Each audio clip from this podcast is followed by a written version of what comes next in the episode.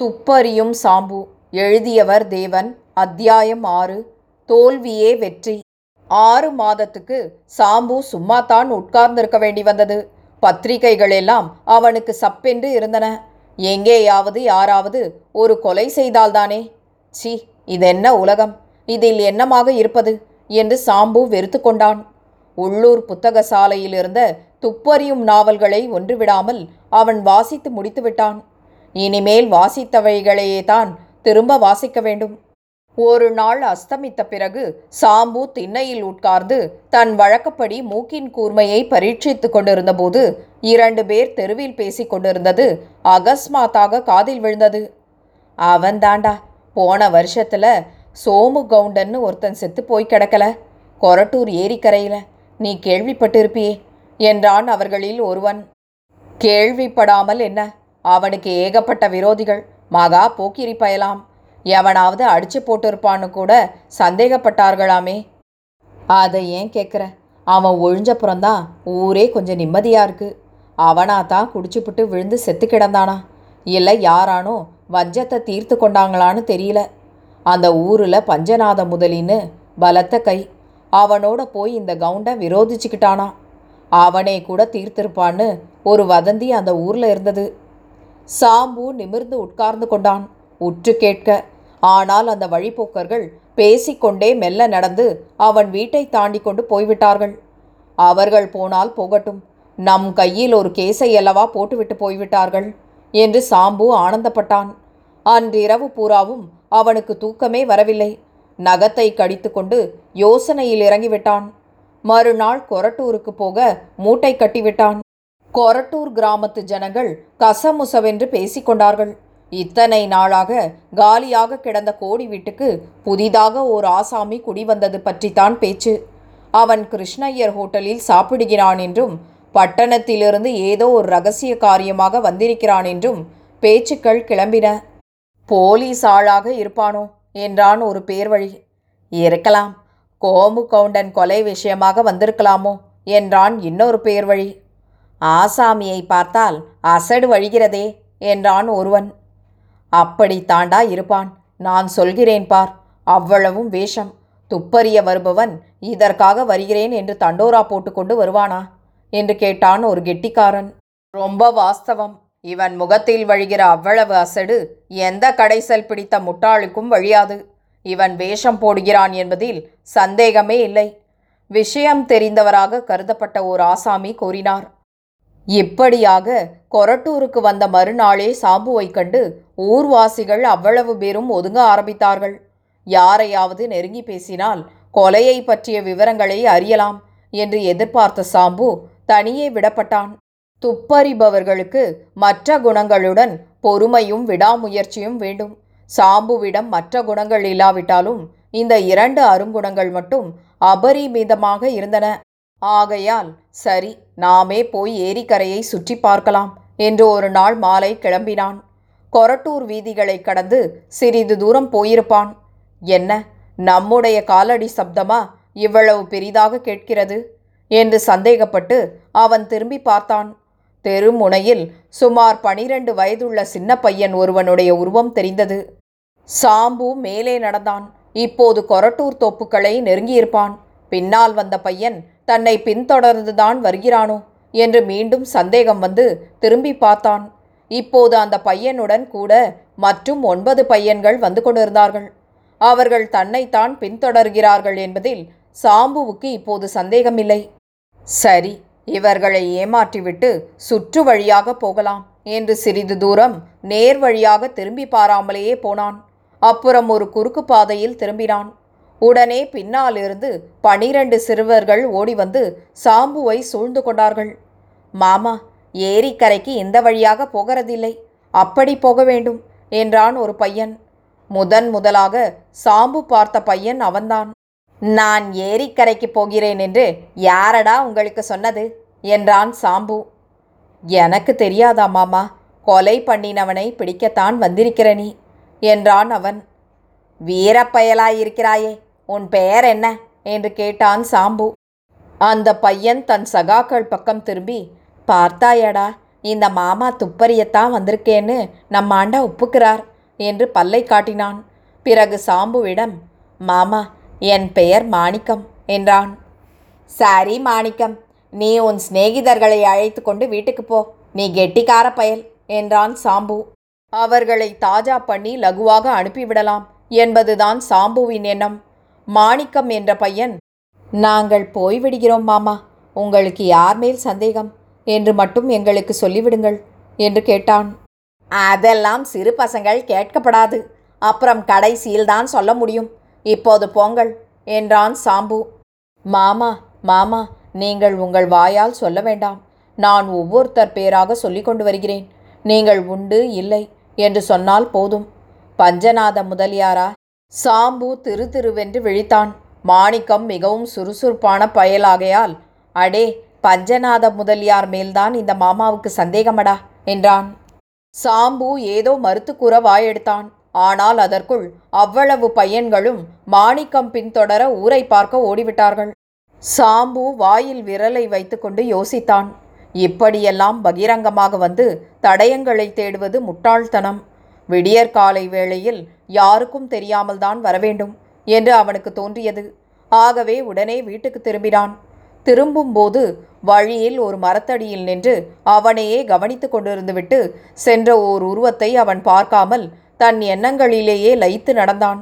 மாணிக்கத்தை வீரப்பயல் என்று சாம்பு சொன்னான் அல்லவா அது ஆயிரத்தில் ஒரு வார்த்தை. அன்றிரவு ஓர் அலாரம் கடிகாரத்தை கிருஷ்ணய்யர் ஹோட்டலில் இரவலாக சாம்பு வாங்கி வைத்து கொண்டதையும் அதில் விடியற்காலை ஐந்து மணிக்கு அலாரம் வைத்ததையும் எப்படியோ அவன் கண்டு கொண்டு விட்டான்.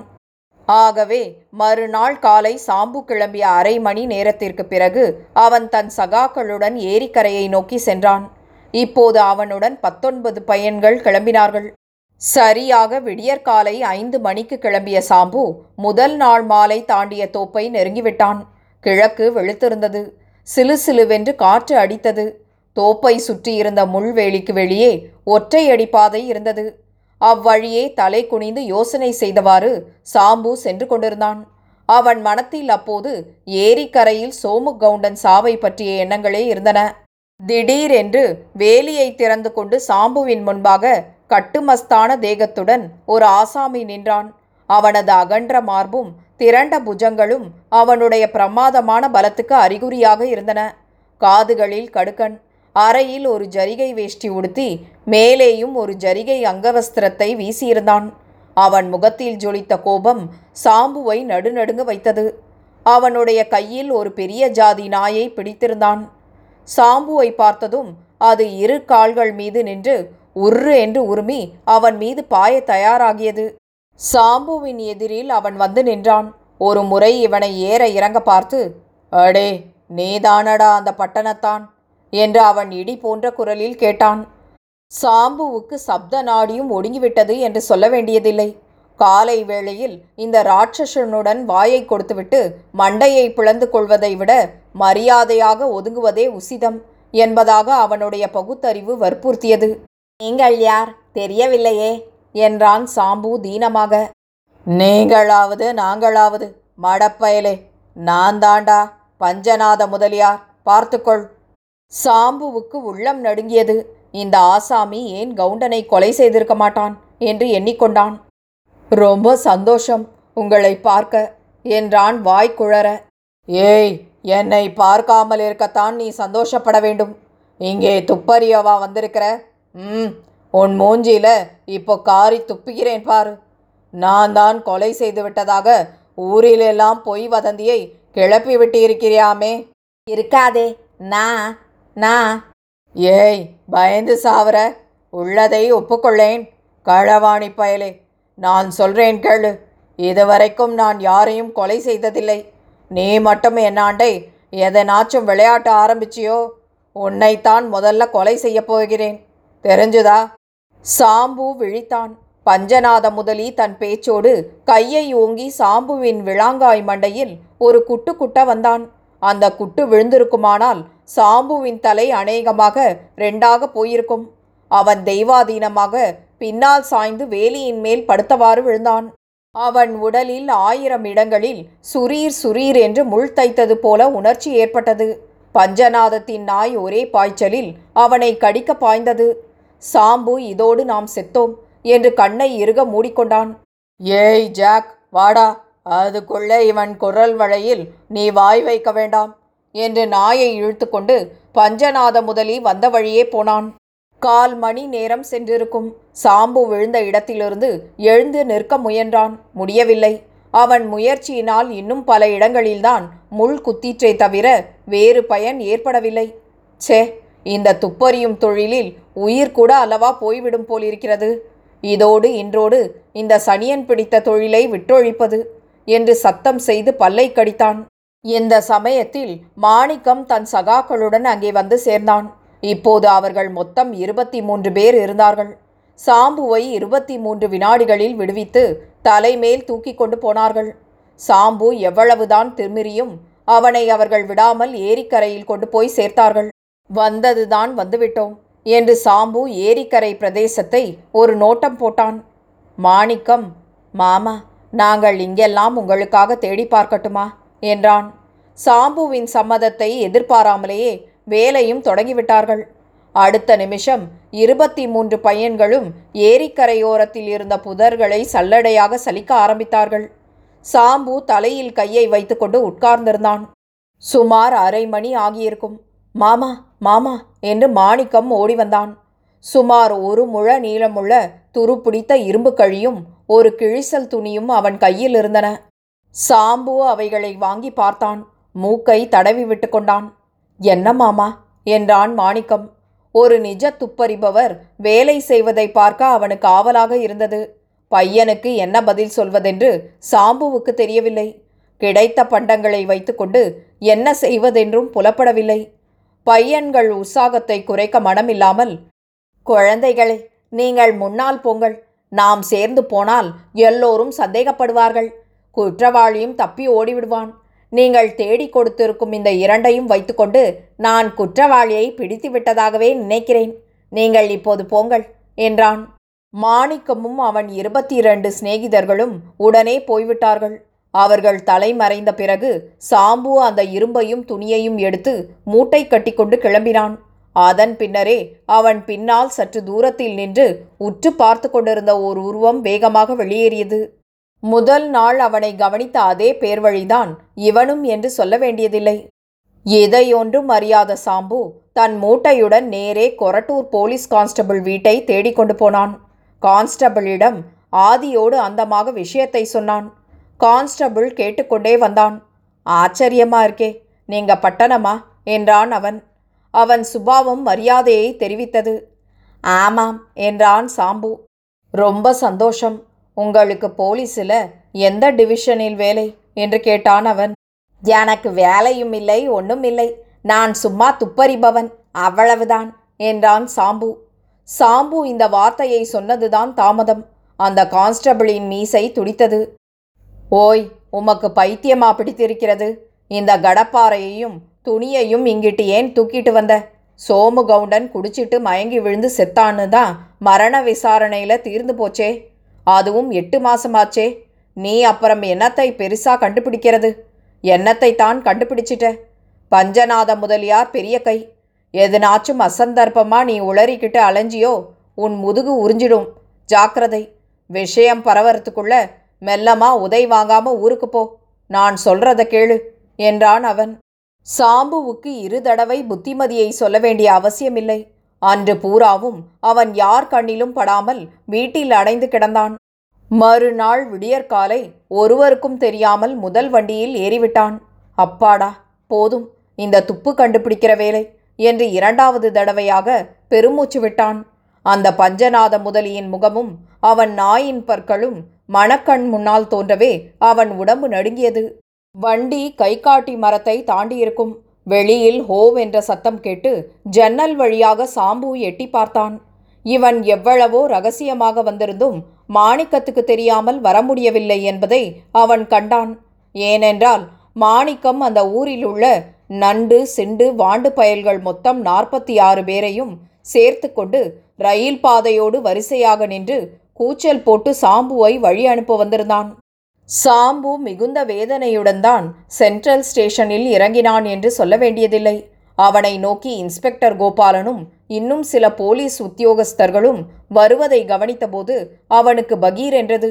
தான் துப்பறிய போனது சட்டவிரோதமோ? என்று கூட ஒருவித பயம் அவனை பற்றி கொண்டது. இன்ஸ்பெக்டரோ ஒரு ரோஜா மாலையை சாம்புவின் கழுத்தில் மாட்டினார். சாம்பு அசட்டு விழி விழித்து நாற்புறமும் பார்த்தான். கோபாலன் சொன்னார் மிஸ்டர் சாம்பு கொரட்டூரிலிருந்து துரத்தினீரே. அந்த குற்றவாளி கந்தசாமி பிள்ளை. நேரே வந்து நம்மிடம் சரணடைந்து குற்றத்தை ஒப்புக்கொண்டு விட்டான். நீர் கண்டெடுத்த அதே இரும்பு கழியால் தான் சோமு கவுண்டன் மண்டையில் அவன் போட்டானாம். உம்மிடம் அகப்பட்ட துணியும் அவனதுதானாம். இத்தனை மாதமாக அகப்படாத தடயங்களை நீர் கண்டெடுத்து உள்ளூர் கான்ஸ்டபிளிடம் கொண்டு போனதும் ஆசாமி ஒரே ஓட்டமாக இங்கே வந்துவிட்டான் சென்ற இரண்டு நாளாக உம்முடைய பின்னாலேயேதான் சுற்றி இருக்கிறானாம் நீர் கூட அவனை பார்த்துவிட்டு பாராதது போல் பாசாங்கு செய்தீராமே. சாம்பு சிரித்தான். அதிர்ஷ்ட தேவதையின் லீலைகளை பார்த்துத்தான் அவனுக்கு சிரிப்பு வந்தது. கோபாலன் மேலும் சொன்னார் ஓய் சாம்பு குற்றவாளி யாரென்று தெரிந்தப்புறம் கூட நீர் வேறொருத்தன் மேல் சந்தேகப்படுவது போல் பாசாங்கு செய்தீராமே. எல்லாவற்றையும் உமக்கு முன்பே சொல்லிவிட்டான். உம் பெயரை சொன்னால் கூட நடுங்குகிறானோய் என்றார் அவர். எட்டு மாதமாக வெளிப்படாத மர்மத்தை சாம்பு விளக்குகிறார். குற்றவாளி சரணடைகிறான் என்று செய்தி நகரெங்கும் பரவியது. பஸ்ஸிலும் டிராமிலும் சாம்புவை பற்றியே பேசிக்கொண்டார்கள் அவனை கனவில் கூட பார்த்திராதவர்களும் எனக்கு சாம்புவை நன்றாக தெரியுமே என்றார்கள். சாம்பு பெருமையுடன் மார்பை பார்த்து கொண்டு தன் கூர்மையான மூக்கு நுனியை தடவி விட்டு கொண்டான்.